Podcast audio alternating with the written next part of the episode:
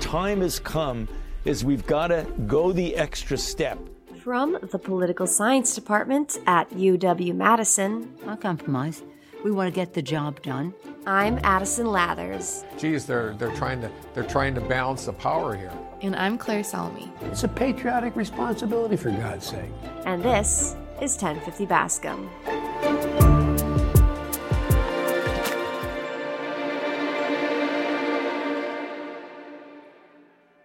Today on 1050 Bascom, we'll be talking with Ethan van der Wilden, a PhD candidate in the Political Science Department. Ethan studies political parties and electoral competition in Europe, the European Union, and the United States. Some of his most recent research examines radical right electoral outcomes and divergences in radical right party strategies. We'll ask Ethan about his research and its implications for the rise of right wing populist parties in Europe as well as in the context of the April elections in France, where, at the time of recording, President Emmanuel Macron is primarily campaigning against right and extreme right challengers. Thank you so much for agreeing to do this. It's it's always great to be able to set something up like this, and we're glad that you're here to talk to us. Yeah, well, thanks for having me. So yeah, super excited to to chat. We're hyped too. So, since this is your first time that you've been on the podcast, uh, we love to start a little bit about you and your background. Uh, we're curious about what set you on the pathway towards becoming a PhD student in political science, studying political parties and electoral competition. So, maybe share with us your academic and professional narrative, maybe beginning with your BA in political science and astrophysics.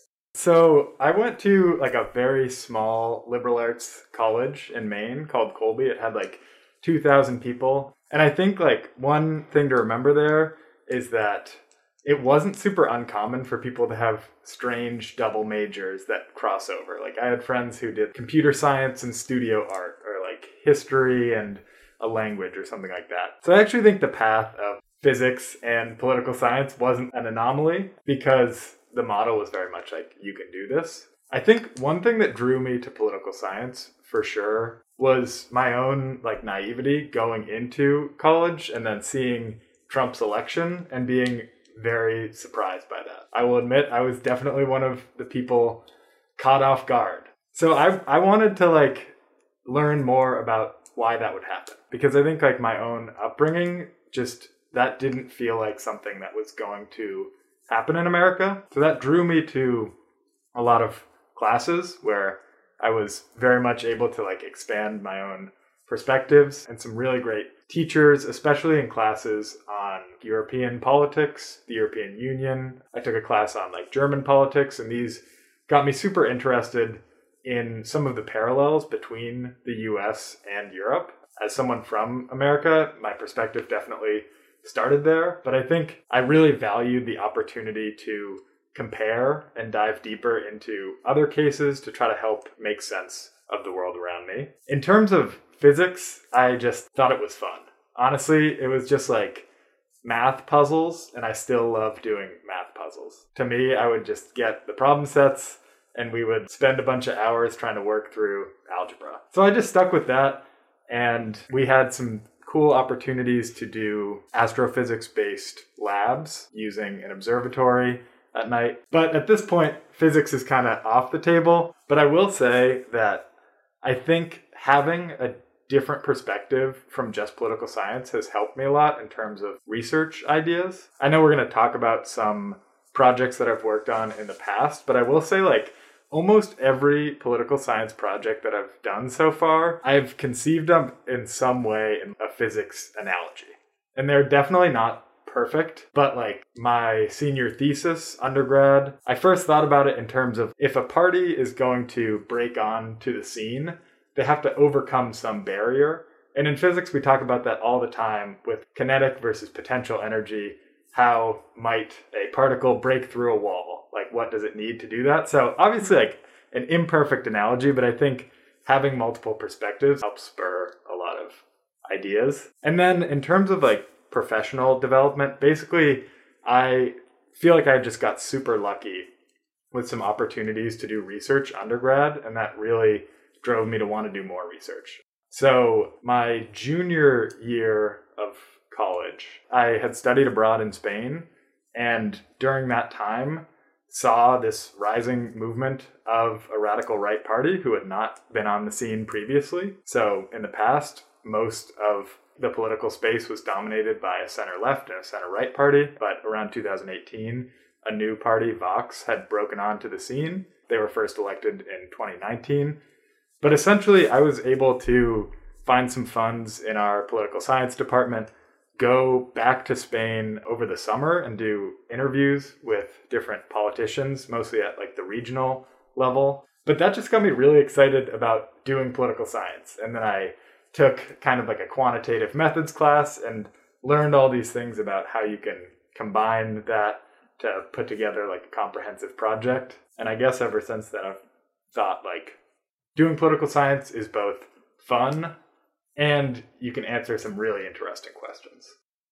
You're like the analytical poli sci person's dream. We have people like researchers come yeah. on and tell we ask for advice for students and they always say you need some sort of like STEM or stats background to differentiate yourself from mm-hmm. all the other people who just want to like read philosophy and you know talk about yeah sociology, which is great, but yeah, everyone well, rolls their eyes a little bit. But I think to your point, that's a cool perspective to bring in.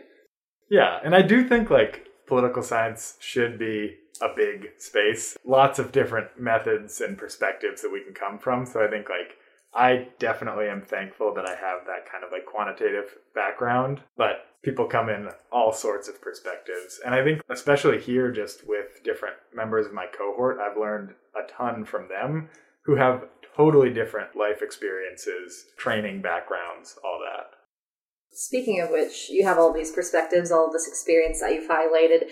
How did that lead to you pursuing a doctoral degree in political science at UW Madison? How'd you get here? Yeah, I mean, that's a good question.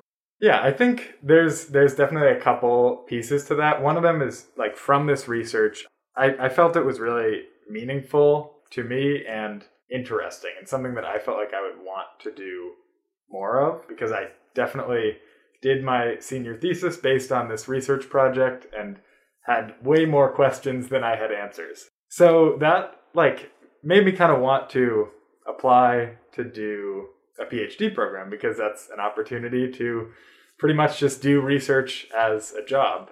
I think Wisconsin is a great program. I had some people in my life from out here, so that kind of like got me interested in the first place. And then there's also just great faculty here who I really wanted to work with. And luckily, I sent an application and got in, and here we are.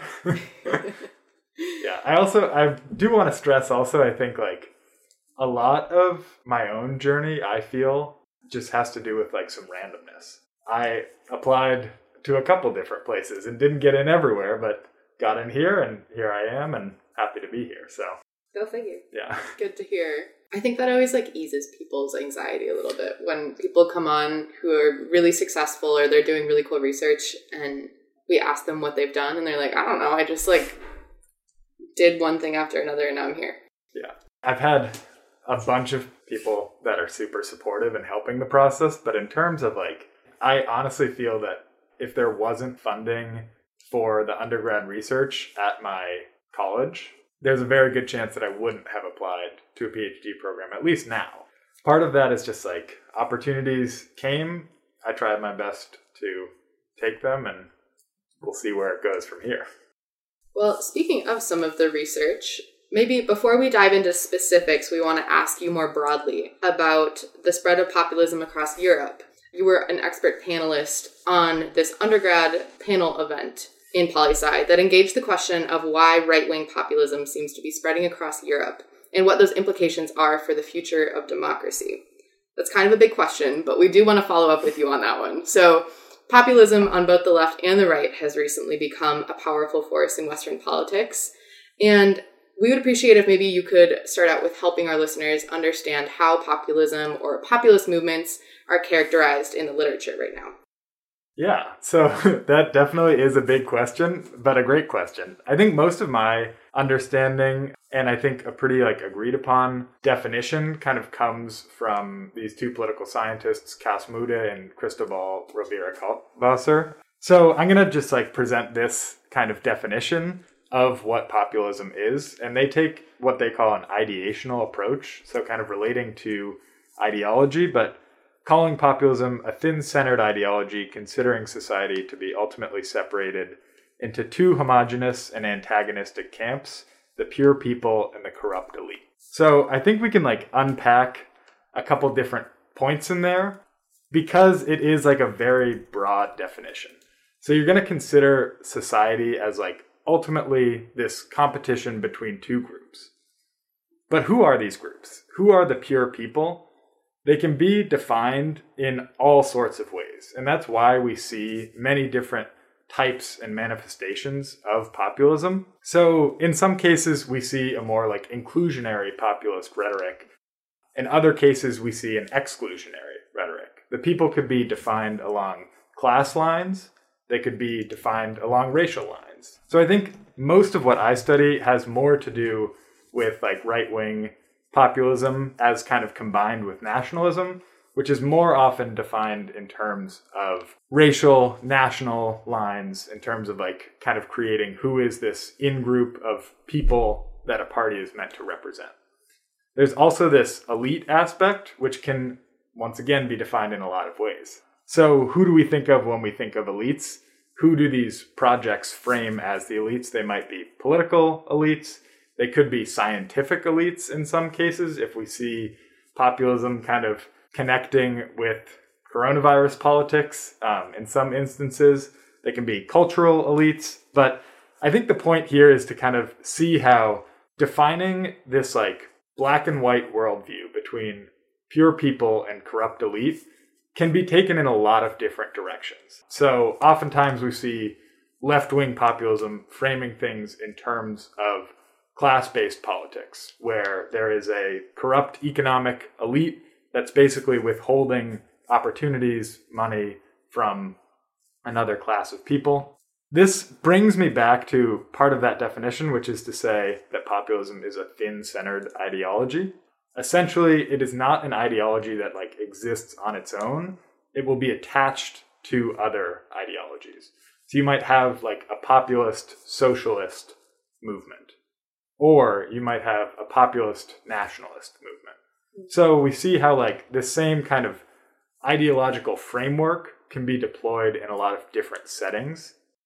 Yeah, so I think most of what we've seen in Europe and what has gotten a ton of scholarly attention is this right wing exclusionary populism. Mm-hmm. Um, and that would be parties like the Rassemblement National in France, um, Vox in Spain, who I had talked about a minute ago, Brothers of Italy, AfD in, in Germany, but we also see some inclusionary populism, more leftist class based populism in Europe. For example, like Podemos in Spain.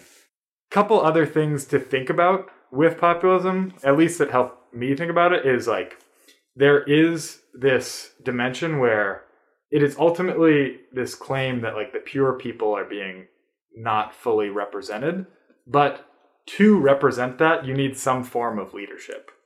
So the question is like, if Donald Trump is a populist, how is he representing the pure people? So, like this leadership aspect, there can be a lot of different manifestations of it. Oftentimes, we see it as like a strong man, or in the French case, like a strong woman. Certainly, there are more men as leaders of this these exclusionary populist movements, um, but we do see some women at the head. And then we also kind of see this dimension where you need some credentials to claim that you're representing the pure people. So there's a lot of different ways that you can kind of claim those credentials. And I think one thing that's like puzzling on the surface is how could Donald Trump claim to represent the pure people? Um, but actually, we see a lot of like entrepreneurs as representatives of populist movements, as leaders of that. Another example is like Berlusconi in Italy, not necessarily leading a populist movement, but certainly has been characterized as a populist leader. But these are people who can kind of claim, like, I am a self made man, which is not to say that they are self made men, but there has to be some claim that you yourself are distinct from the rest of the corrupt elite, and therefore, like, given some origin background story, you can represent the pure people. That's not the only way to assume leadership. There's other people who kind of like, if they're from a political establishment, might always claim that they've been marginalized by the rest of the political establishment, and that kind of gives them some credibility. But I think whenever we see populist leaders, there's always this attempt to link themselves to the people. Why is there a seemingly increasing demand for populist leaders and parties across Europe today? So, why now and why in so many places at the same time? Yeah, so I think that's like the big question is like, how do we explain electoral variation? How do we explain parties or movements or leaders that succeed? One thing that I think is like sometimes overlooked in the discussion here is that there's a lot of variation in how successful right wing exclusionary populist movements are in Europe. Not every country has a massively successful populist party. Not every country has had an increase recently. A lot of these parties either were born in like the 80s or the early 2000s. So I do think one not necessarily myth, but I think something to like look out for is to say it's not just this like rising wave of populism. There is considerable variation. But it is true that there has been an increase, especially in certain places. Like like I said at the beginning, previously in Spain, like in throughout the 2000s, there was no right-wing populist party, but come 2019, there's this new party who enters into the national parliament and is now the third largest party in Spain and honestly is like doing very well in terms of polling, potentially around like 20%. So, what explains like this demand? A bunch of really smart academics have looked into this and have a lot of different theories. I think where I personally stand is that there's no one thing that explains every case, right? Like there's no magic answer to say, okay, economic decline if we see economic decline, we should expect right wing populism. But I do think all of these different factors can be really powerful in explaining certain cases. And there are like variables that are likely to increase demand. So there's a lot of talk about the economy, there's a lot of talk about culture and cultural backlash. So, one logic is to say that in times of economic decline, people will kind of revert to this in group, out group basis of like seeing the world and then support a group that is like committed to protecting their in group interests. I think one thing we should be careful about with those economic explanations is that, first of all, there are many instances of upwardly mobile people supporting these parties, right? So I think in the American case, there has been like a good amount of research to say that most of Trump's support is actually coming from people that are doing better economically. And I think that is like true elsewhere if we think about class politics left and right, which don't necessarily fully describe the political space now. But class politics would suggest that parties on the right versus parties on the left, we should see parties on the right actually attracting wealthier people the the economy can certainly create this demand, but we should also be wary of the assumption that economic downturn will automatically lead someone to embrace this in-group out-group pure people corrupt everyone else mindset. We should also think about the fact that we can measure economic downturn in a lot of different ways. So, what does economic downturn mean for creating demand? Is that at the individual level? Is that like your community? Is that compared to your parents? So, maybe like mobility throughout life. This isn't really the answer on the like, what does the economy do for demand for populism? But I do think like there's a complicated story there. The other thing that I personally feel like is probably a stronger explanation for demand for right wing populism is this like cultural backlash story in terms of like some form of status loss anxiety drawing people to a particular message or party.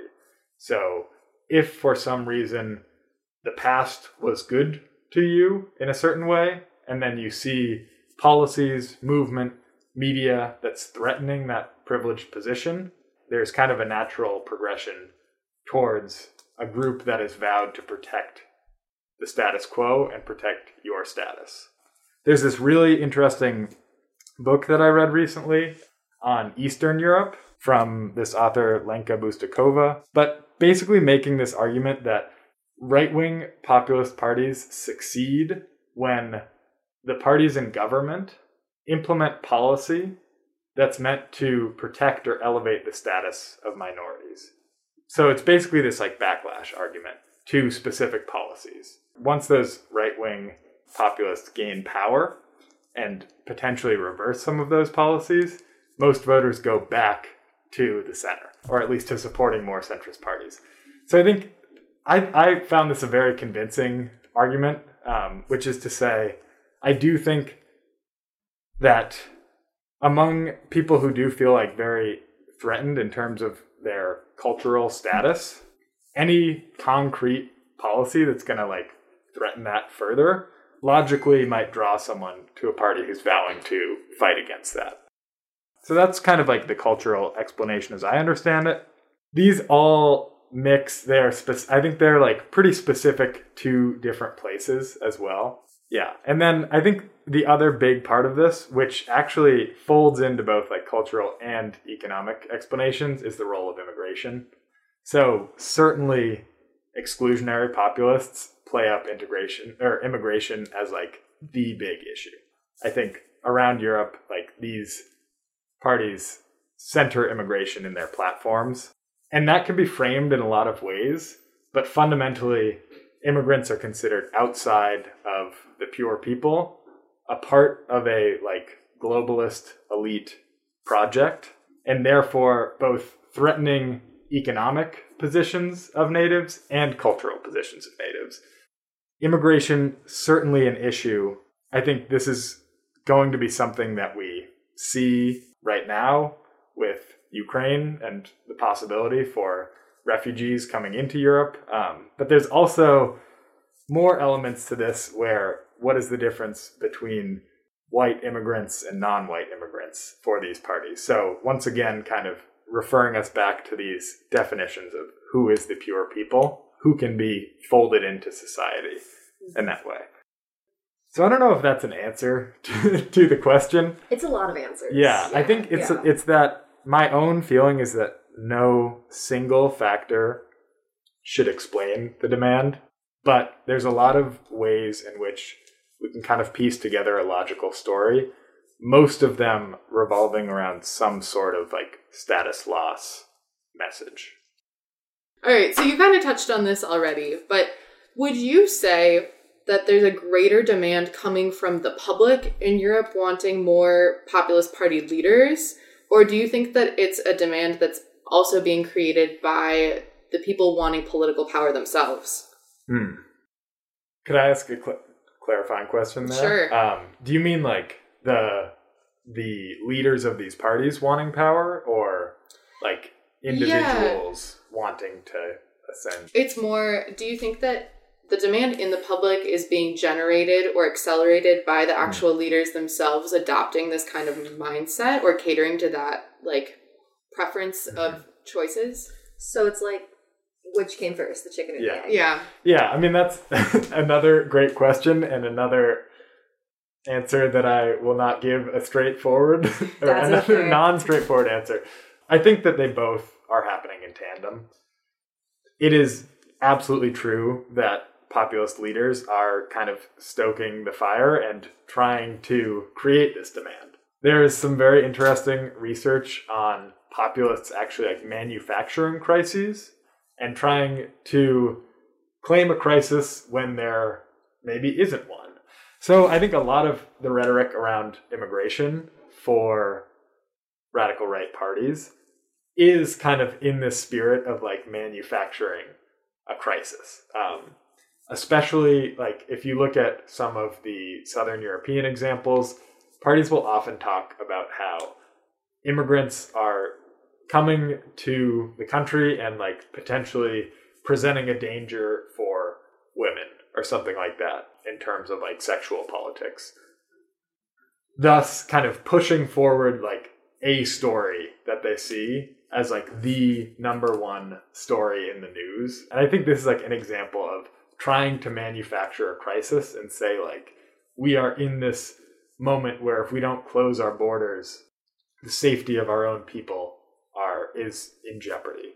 So I do think there is certainly that element of leaders creating demand.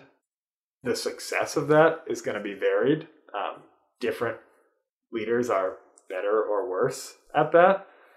And the other thing is there's this question of like, does crisis need to be manufactured or are crises sometimes real? So, certainly, like with the COVID crisis, this does present an opportunity for populists to potentially paint like the elite as mishandling the crisis or something like that. And I think, like, to a certain degree, that is not a manufactured crisis. Like, we are certainly in a health crisis, and there are examples of people in power mishandling the situation. So I think this is like all to say. I do believe that the actual individuals that are deciding between different strategies and different like topics to analyze and try to raise their salience, they do have a lot of agency in creating this demand, but it's not always going to work. And certainly, like, there's no just like before there was no demand, and now because the politicians started saying this, like this is the truth. I think they're kind of interacting with each other. Politicians are trying to seize on political opportunities and grow them into greater opportunities. Do you think that the the idea of manufacturing problems that aren't necessarily there is unique to this strain of politics, or is that just a more general trend that might be Hmm. in a, Yeah. a bunch of different ideologies? I think that is a, a really good question. I would say that radical right parties are not the only parties to manufacture crises, but I do think they're some of the worst offenders.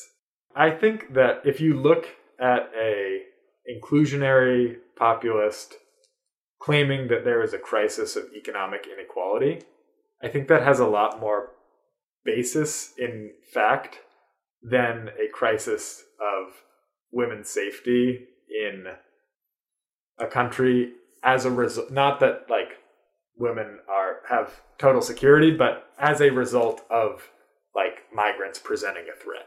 So i think like it is true that different parties are going to try to raise the salience of certain issues um, to try to advance their political agenda or kind of advance their chances in the next election. But right wing parties have certainly been at the forefront of like introducing some new issues and really claiming like something is a huge crisis. Moving away from Europe for just a second, how do you think about the increasing presence of some of the defining features of right wing populism in the US today? Like, how concerned are you about the future of democracy? Yeah, I mean that's a great question. It's We're just a pretty them on one. today. Um, As I said, Yeah. I'm like, damn, that's a hard one. no, no, no. Well, so there's a couple of things here. Number one is that, like, I do think anyone that is thinking about these types of questions should try to seek a lot of different voices on it because I don't think that one person is going to have the answer to, like, is democracy doomed in the US and elsewhere or something like that. A couple things to think about. So, if we like let's think about the words that we're using here so is liberal democracy under threat if that is the question we should think about two aspects of that like the liberal piece of democracy and the democratic piece of democracy so liberal democracy at least my understanding and i'm not like a political theorist who definitely has a better understanding although there is majority rule, minority rights are protected. Um, every person in that polity has certain basic fundamental rights that are protected. The democracy aspect of it, to my understanding, has more to do with elections and turnover of power. So, is there responsible parties who are arguing for different types of policies? And is it possible that power transfers peacefully between them? I do think in the US, both of those aspects are under threat from certain movement. Like, I think the Trump movement has certainly threatened the minority rights aspect of things and basic fundamental rights aspect, as well as the democratic integrity piece. I also want to stress, though, that like we can say this, but it's not like the US has this perfect democracy before Trump either. Our basic fundamental rights of every citizen in the US have always been protected. So I think when we think about like what this new strain of right wing populism in the US, which is very overt in kind of defining who those people are, who the pure people are, who the corrupt elite are, I think is a force for backsliding. But it's not that it's like chipping away at this perfect institution. I think it's something that is moving the scales on a democracy always in progress. So I will say, like, I definitely think that it is a threat to American democracy and liberal democracy everywhere. But even without this threat, all liberal democracies that I know still have a long ways to go towards actually living up to those ideals. Mm. Yeah, fair point. We're going to jump into some of your research now, just to make sure we get to some of your publications. So, you have a forthcoming article with Marta Lorimer. Am I saying the name right? Mm-hmm. Okay. Called France and the Rassemblement National, that's part of an edited volume entitled In Populists and the Pandemic How Populists Around the World Respond to COVID 19. So, would you be able to tell us about the research in that article and what the main arguments were and some of the findings? Yeah, definitely. So, first of all, thanks for asking. Um, I feel like every person that does research loves talking about their research, so uh, Great question. So, in this paper, we're looking specifically at the Rassemblement National in France, um, which is Marine Le Pen's party. People may or may not have heard of this, but basically, this is a party formed in the 1980s with the goal of bringing different strands of the French far right together. Their main, like, ideological projects have always been anti immigration, anti Islam, and anti European Union and they're often kind of pushing this message forward that France is in decline.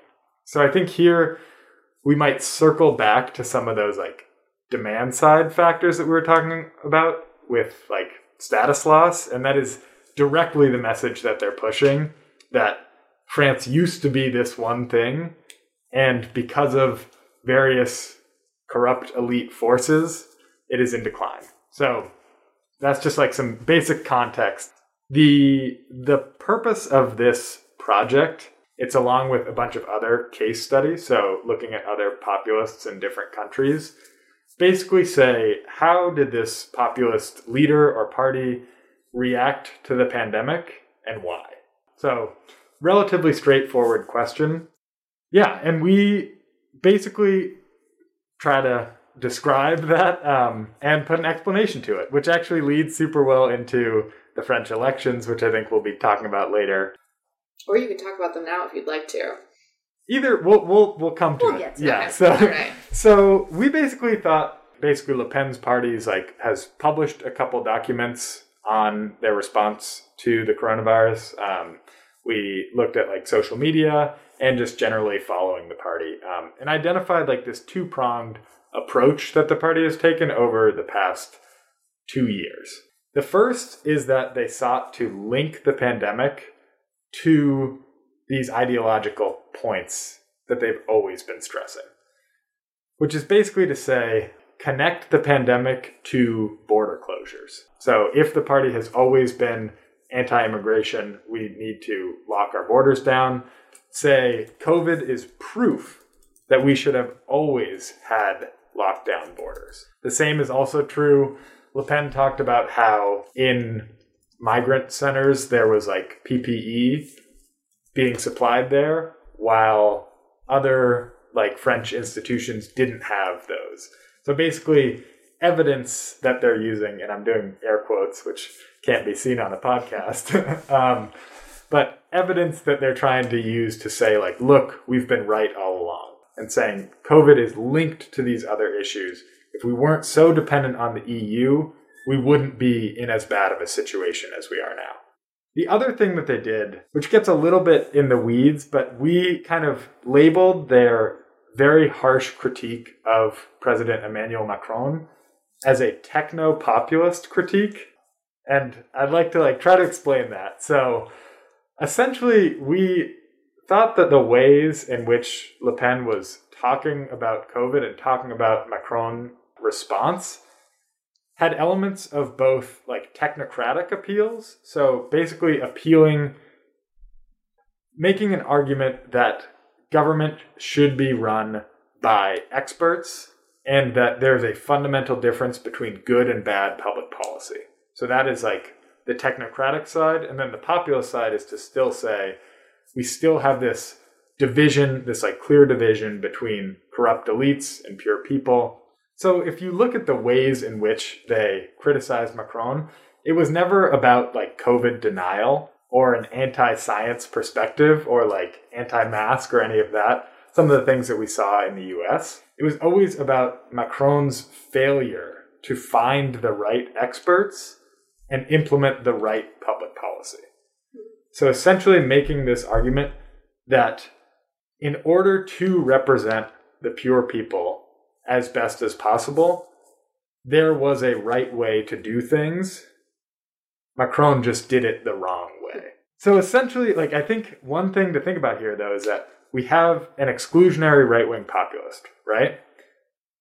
On the surface, especially for an American audience, we might expect science denial or some of the same tactics that, like, use bleach, all this stuff that we saw in the US. I think we saw a lot less of that in the French case, at least from Le Pen and her party. So this is a study focusing on the party, not the voters. So in terms of the party, they do kind of take this more, like slightly more responsible tract of trying to say, like, we should follow the right science while still levying a critique against Macron and linking COVID to their like basic issues. That is so interesting. That is fascinating. It is. Yeah. Can I try to explain why, or try Yeah, to give go our for it. reason Yeah, for why? yes, yeah. I, I Um, just feel like we always link like these kinds of leaders and these kinds of parties to like absolute science deniers. Yeah. and, like, Yeah. They just don't want to think about it, or they're worried that it'll bring down their like their popularity. Like Yeah, we were just talking about it in Russia. Yeah, But And at It- the same time, I feel like everyone associates this like intense science denial with only like the worst of the worst American, like the stereotypical super right rural American. Mhm. did you have an explanation? Yeah. so first of all, I also don't want to overstress that like Le Pen was this like perfect s- Yeah. like science person. I Yeah. think the initial support for lockdowns like kind of tapered off a year later, and there was definitely more of a reassertion of like we should try to get back out there later on. But still fundamentally there wasn't like a denial that COVID was a pressing issue that needed to be dealt with with expertise. So, why would this party do this? I think as an American, like, it is kind of weird because we are saturated with American news. And it's like, okay, if we're going to equate Trump with other populist right wing leaders, then we should expect similar reactions. But we kind of framed this response in something that Le Pen has been doing for the better part of the last 10 years, which is an attempt to de demonize her party, which is like a, a term that's been thrown around by some academics, but essentially an attempt to make the French far right more like plausible as a party for more centrist voters. However, this is a really hard line to walk because the minute you start tacking towards the center, you risk alienating parts of your base. And actually, with the French election right now, we saw another extreme right challenger that's not Le Pen. So Le Pen has been pursuing this strategy. One question is why would she do that? The party occupies a pretty strong space in the French far right. They have come to represent maybe 20% and have like done well in, in European elections. But I think the answer to this really lies in the way that the French electoral system is set up. So this is another piece of the puzzle of like right wing populism in Europe that we didn't really talk about with supply and demand factors, but there are certain institutions that these parties have to interact with. For example, the French electoral system. So the way that this works is that it's a two round system where the first round, a bunch of candidates compete to try to get the top two spots. After that, they do a second round, and then it's just two candidates. So what we've seen in the past, in I have a couple examples. In 2002, in the first round, Le Pen's father, who was the original founder of the party, in the first round he got 17% which was actually enough to get second place and go into a runoff with Jacques Chirac, who ended up being French president. So the first round, Chirac had 20%, Le Pen had 17%. In the second round, Le Pen rose his numbers from 17 to 18%, and Chirac got 82% of the vote, which I think is pretty indicative of the fact that, okay, French far right may be able to garner some support but if you actually want the presidency, it's not going anywhere, right? He literally raised one point when it went from like a field of, I don't know how many people were competing in the first round, but a field of a certain number to two. He got 1% more. In 2017, when it was uh, Marine Le Pen versus Macron, in the first round, Le Pen got 21%, Macron got 24%. In the second round, Macron got 66%, Le Pen around 34%. So better than her father had done, but certainly not like a real threat at the presidential palace. Part of this de demonization strategy that a lot of people have noticed over time is an attempt for Le Pen to actually want to have a shot at president. Um, she has a very good shot at making the second round, but after you pass the first round, you're going to need to mobilize some other voters. And we kind of framed this pandemic response of like a harsh critique against Macron, but also this more like technocratic appeal to experts and science as a way for Le Pen to very carefully walk that line between moderation and radicalization. So she's still able to hit on all these issues of immigration and the European Union and the decline of France and how Macron is doing such a bad job. But she's also able to do it with like an air of respectability, which really does fit into this larger strategy. I guess for the sake of time, we'll we'll keep talking about the French election. Sure. Uh, there's another one coming up in April.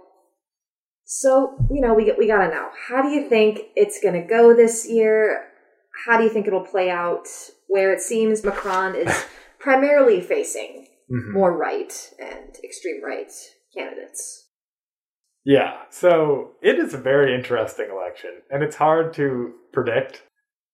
At the moment, so Le Pen is one challenger. Pécresse is the, the challenger for Les Républicains, who are the like center right party. And then there's also another extreme right challenger, Eric Zemmour, who used to be this like television host but has a history in politics. This sounds familiar. And and most people are saying like that he is more extreme than Le Pen. More willing to totally do away with that like respectability kind of face. So i think at the moment like the last polls i saw is that macron's around like 25% and will pretty much surely get into the second round. Le Pen is around 17, Zemmour 15, Pécresse around 15 as well.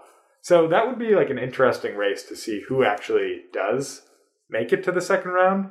One really interesting thing, and this might be dated by the time that this comes out, is that in France, to get on the ballot in the first round, you need 500 signatures from local or national elected representatives. And Le Pen and Zemmour are actually still under that number with only a week to go. They're both in like the high 300s, I think, but they're actually really struggling. And this has often been a problem for the like Le Pen's party because they don't have super strong like local implementation. They don't have a ton of mayors that they can count on for signatures.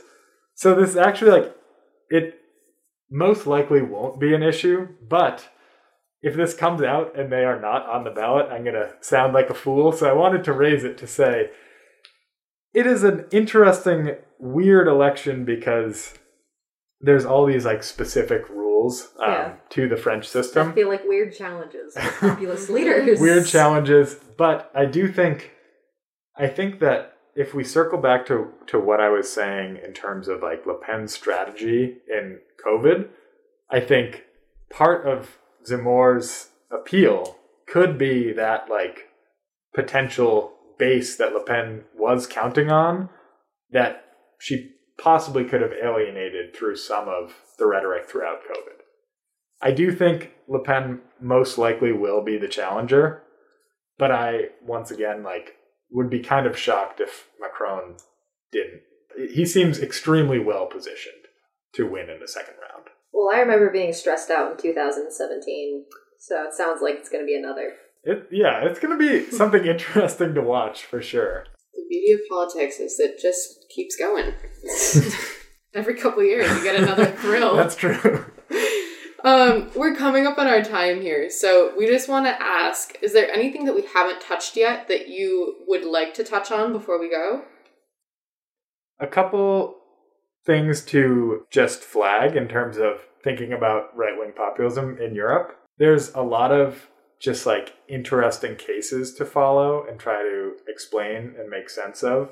There was legislative elections in Portugal a couple weeks ago, and a new right wing populist party entered the scene only with 7% of the vote, but previously they had not been represented. I think the Spanish case is extremely interesting that there's kind of this like meteoric, very fast rise from nothing three or four years ago to now one of the strongest parties in the system, um, at least like in terms of vote percentage. So, all things to just like, I guess, keep your eye on. And if you are interested in these questions and interested in like explaining how parties react and respond to their external events, just like very fascinating cases. Wrapping up, we would love to ask just one, at least one fun question. I know it's been it's been a Yeah. long it's been a long interview, but this is your second year at Madison uh, as part of the PhD program. At about my second year, I think I I started to figure out which coffee shops were cool, which Mhm. libraries were actually quiet. Mm-hmm. So, what are some of your favorite indoor hangouts right now for this Hmm. time of the year? Yeah, that is that's a good question. I will say that I'm like I'm a bad person to ask on this because I've only lived in Madison during the pandemic, so I feel like I haven't like gotten to see that much. Hmm. Okay, restaurants. I love Little Tibet on East Johnson Street. I think it's super good and it has an awesome interior. I like Fair Trade Coffee House on on uh, On state? yeah, on Mhm. state. They have a super cool patio that like I was like, wow, I didn't even know this existed. Yeah. Yeah. I don't know though. Come back to me in like two years and I'll have better answers for you. You'll have it all figured out. That's Awesome. fair. We'll circle back. We'll circle back. Do you have a favorite outdoor location that you go to when you Hmm. feel the need to be outside? I know right now it's like a little, a little difficult. Yeah. I I love Madison outdoors. Like so I feel like very basic and standard for saying like the terrace is awesome. But I also feel like all the parks in Madison I've really loved. I've played some disc golf at Hiestand Park, and that's really fun if you're into that. Nice. Um, I really like Tenney Park, and they have this like space that goes out into the water, really good sunset views. So don't know. Sweet. All good answers. I don't think you can go wrong choosing outdoor locations here. You'll Yeah. find a pretty a cult following for like most parks, Mhm. I think. Yeah. Awesome. Well, thank you so much for joining us today. This conversation could be like two more hours long because there's just so much to cover, but we'll have to have you back sometime. Yeah, thank you so much. It was fun.